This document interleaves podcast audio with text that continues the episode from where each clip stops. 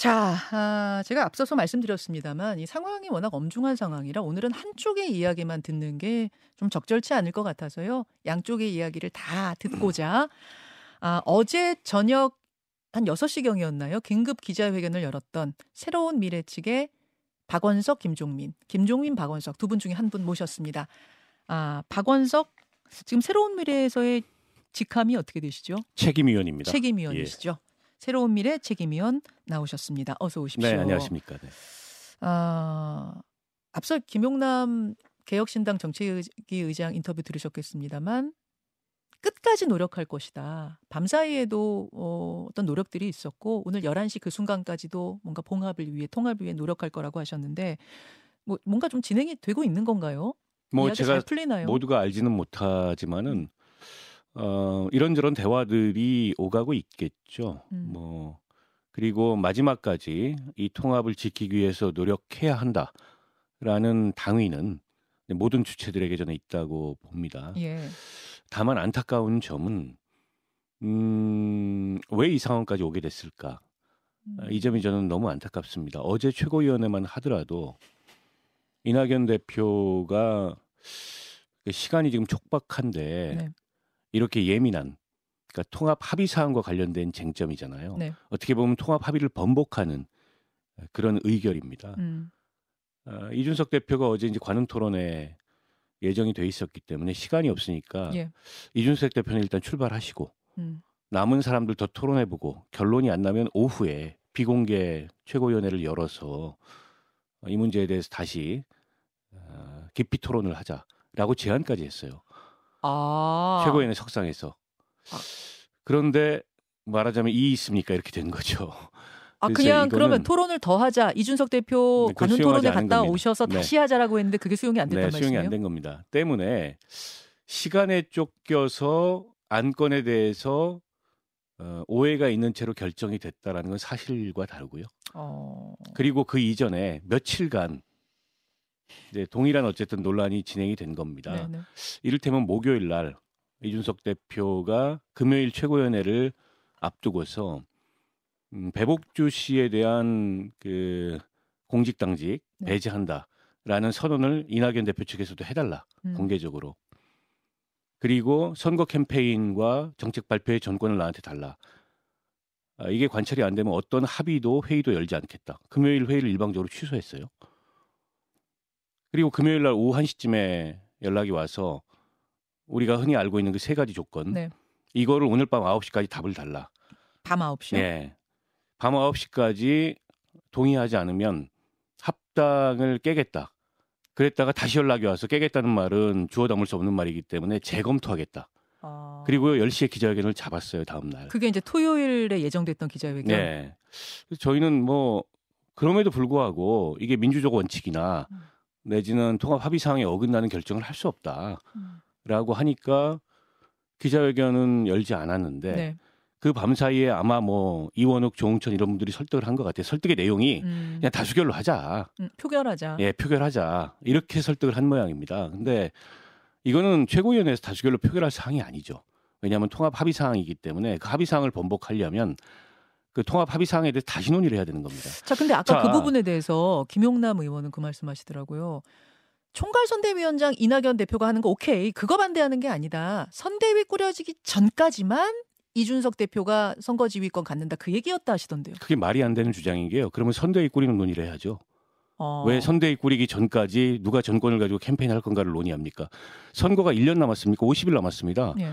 그러면 선대위를 어떻게 꾸릴까 논의하는 게 상식적인 순서잖아요. 아, 그럼 빨리 선대위 꾸려갖고 합의 문제로 예, 하자. 근데 그 논의는 안 하고 음. 그 논의에 대해서 아무 내용도 없고 그때까지 이 선거 캠페인의 총괄 권한을 달라? 이거는 뭔가 앞뒤가 바뀐 논의인 거고, 아니 좋습니다.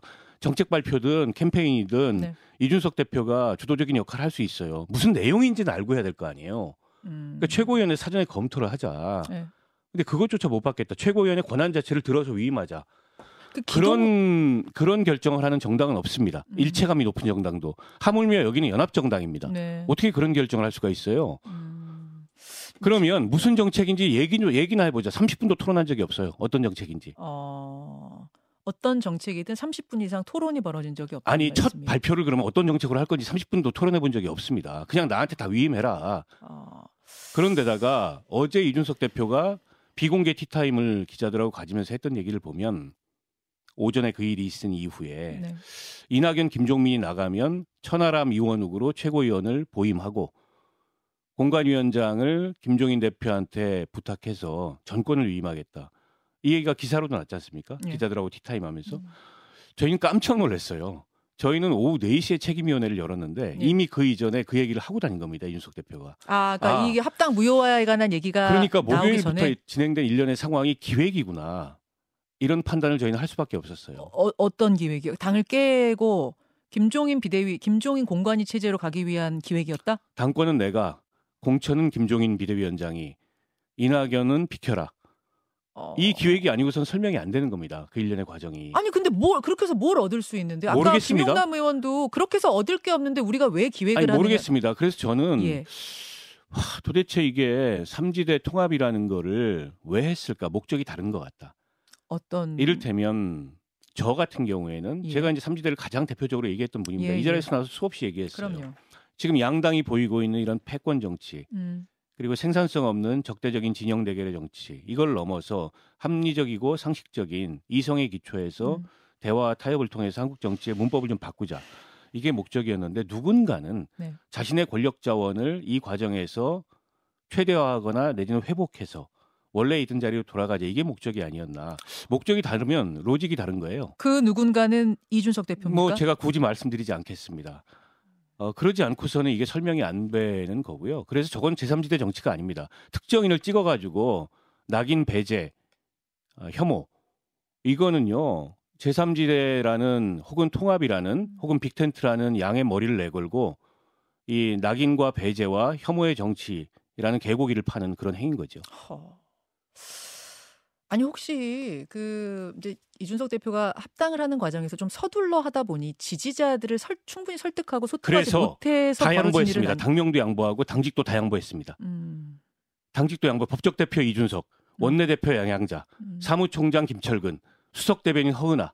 음. 지지자들이 동요한다 그래서 다 양보했습니다. 아 지지자들 동요한다는 예, 걸 이해해서 개혁, 그렇게 한 당명도 개혁신당. 예. 그게 그 초기에 출발할 때 예. 이준석 대표를 배려한 겁니다. 예. 남은 건 공동대표라는 체제와 음. 총괄선대위원장이라는 그런 상징적 역할인데 그것마저도 음. 이 최고위원회 표결을 통해서 무력화시키겠다. 그러면 이낙연 전 대표나 새로운 미래 입장에서는 네. 김종민 의원 입장에서는 제 입장에서는 이 통합을 왜 해야 됩니까?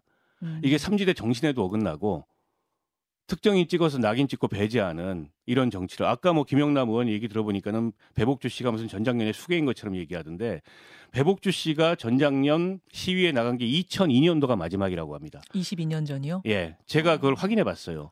당신 아. 나한테 솔직히 얘기해라. 예, 예. 전작년 시위에 나간 게 언제냐? 예. 2002년이다. 그럼 당신 전작년에서 맡았던 지위는 뭐냐? 예. 반성폭력 위원장인데 반성폭력 위원장. 그건 전작년 내부에 있는 성폭력 문제를 해결하기 위한 그런 상담 기구로서 그걸 맡았던 거다. 나는 어. 지하철 시위를 기획한 적도 없고 지하철 시위에 대해서 박경석 대표가 남편이지만 네. 난좀 생각이 다르다. 어. 그거 하면서 장애인들 많이 다치고 연행되고 네, 네. 이 방법을 계속 반복하는 거에 대해서 자기는 문제의식이 있다. 아, 오히려 반대다? 네. 때문에 이 얘기를 제가 전달까지 해줬어요. 누구한테요? 이준석 대표한테 이런 어. 생각을 갖고 있기 때문에 네. 이건 달리 봐야 된다라고 네. 전화를 통해서 얘기했습니다. 그 뒤로도 계속 기회만 있으면 공식 비공식 회의석상에서든 언론에 나왔서든 배복주 배복주 배복주 어. 거의 스토킹 비슷하게 했어요. 왜 그래야 되죠? 배복주 씨가 이 통합에 무슨 걸림돌이고 배복주 씨가 새로운 미래나 미래 대연합이나 혹은 정의당 탈당파를 대표합니까? 음. 배복주 씨를 비례대표 만들기 위해서 이 통합을 한 것도 아니고 비례대표 출마 할지 할지 안 할지도 몰라요. 음. 다만 자기 지지자들이 전장연과 배복주를 낙인 찍었다는 이유로 본인이 그걸 대표해야 되겠다. 그러면 그 당을 했어야죠. 정체성 정당을 했어야 됩니다. 음. 반 전장연당, 안티 페미당 그걸 했어야 됩니다. 이준석은.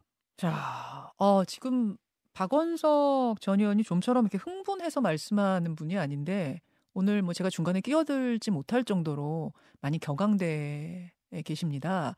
이거는요. 예. 국민도 속고 저도 속은 겁니다. 하... 왜냐하면 기성정당의 사수를 여기 와서 부리면 안 돼요. 윤핵관이 윤 대통령이 이준석을 두들겨 패서 내쫓았던 논리를 여기 와서 지금 이준석이 하고 있는 겁니다. 허. 그러려면 제3지대 통합을 왜 합니까? 아, 이준석 유... 대표 정치 이렇게 하면 안 돼요. 윤핵관이 이준석 대표를 두드려 패서 내쫓았던 것과 똑같이 지금 이낙연, 김종민, 박원성 뭐 이런 분들이 두들겨 맞고 계시다고 느끼세요? 그런 정치 하는 거죠. 음. 아 제가 들으면서 이거는 뭐 더 이상 봉합의 노력, 뭐, 뭐, 화합, 중재 노력, 이거 다 안 될 것 같은데요, 박 의원이 좀 이건 힘든... 제 생각입니다. 오늘 11시에 기자회견 어떤 메시지를 낼지는 이낙연 대표와 김종민 대표한테 위임돼 있습니다. 예. 왜냐하면 이건 정치적 책임이 따르는 문제고 이 통합이 무산된다면 아니 전 저도 정치 그만둬야 된다고 생각해요. 누, 누구요? 아니 저도 바, 개인적으로. 어. 왜냐하면 삼지대에 대해서 제가 많이 얘기했던 사람이고 예, 예. 이런 통합하려고 삼지대 하는 거 아니거든요. 음. 정치적 책임 져야죠. 음. 다 정치적 책임 져야 됩니다. 이낙연 대표도 김종민 의원도 어. 이준석 대표도 이런 정치 국민들 속이는 거예요. 양당의 패권 정치, 독선 정치, 오만 정치 이런 거하고 다른 정치 하겠다고 삼지대 통합해 놓고 똑같은 짓을 하면 정치 그만둬야죠. 제가 사실은 그 부분에 대해서 질문하려고 했어요. 제3지대가 양당 정치, 양당의 극단 정치, 팬덤 정치가 만들어내는 그 어, 혐오스러운 모습들, 그걸 타파하자고 뭉쳤는데, 제3지대에서. 근데 지금 비슷한 패권 경쟁을 하고 있는 모습 때문에 많은 중도 무당층이 실망하고 있고, 제3지대 공간을 너무 좁혀놓은 건 아닌가. 저는 그 부분 사실 질문하려고 했습니다. 이준석 대표는 양당 정치를 극복하려고 하는 건지, 3지대에 이낙연과 김종민을 극복하려고 하는 건지, 도대체 뭐 무슨 목적으로 이 정치를 하고 있는지 모르겠어요. 아, 박 의원님이 더 노력 좀 해보시죠. 더 뭔가 좀 어, 뭔가 같이 좀 정, 철학을 맞춰보고 같이 잘해보자. 저는 최선을 다해서 할 수 있는 얘기를 했습니다. 이렇게 해서는 안 된다. 음. 이준석 대표와 그 주변인들에게 그러나 돌아온 답은 아까 김용남 정책위 의장이 했던 것과 같은 답이에요. 아 그런 게 아니다. 이게 뭔가 오해인 것 같다. 음, 알겠습니다. 그런 기술적인 언어들로 본질을 훼손하면 그게 국민들 속이는 일이라고 제가 말씀드리는 겁니다. 지금 뭐 이낙연 공동대표, 김종민 공동대표한테 마지막 결정권은 있다고 말씀은 하셨지만 제가 느끼기로는 또 일부의 보도에서 나오듯이 11시에는 합당 무효화 기자회견이 있을 것 같습니다. 제 느낌이 맞을 것 같습니다.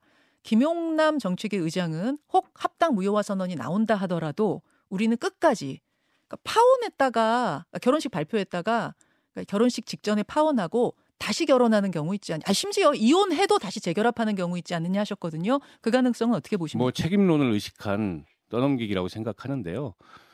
어, 그 말에 진정성이 있다면 어제와 같은 결정을 밀어붙인 거에 대해 사과하고 그거를 원점으로 돌리는 그런 조치를 먼저 하는 게 정말 진정성 있는 노력이라고 생각합니다. 알겠습니다. 여기까지 말씀 듣겠습니다. 아, 아직 합당 전이 법적으로는 합당 전이었기 때문에 새로운 미래 책임위원이십니다. 박원석 의원 만나봤습니다. 고맙습니다. 고맙습니다. 김현정의 뉴스쇼는 시청자 여러분의 참여를 기다립니다. 구독과 좋아요, 댓글 잊지 않으셨죠? 알림 설정을 해두시면 평일 아침 7시 20분 실시간 라이브도 참여하실 수 있습니다.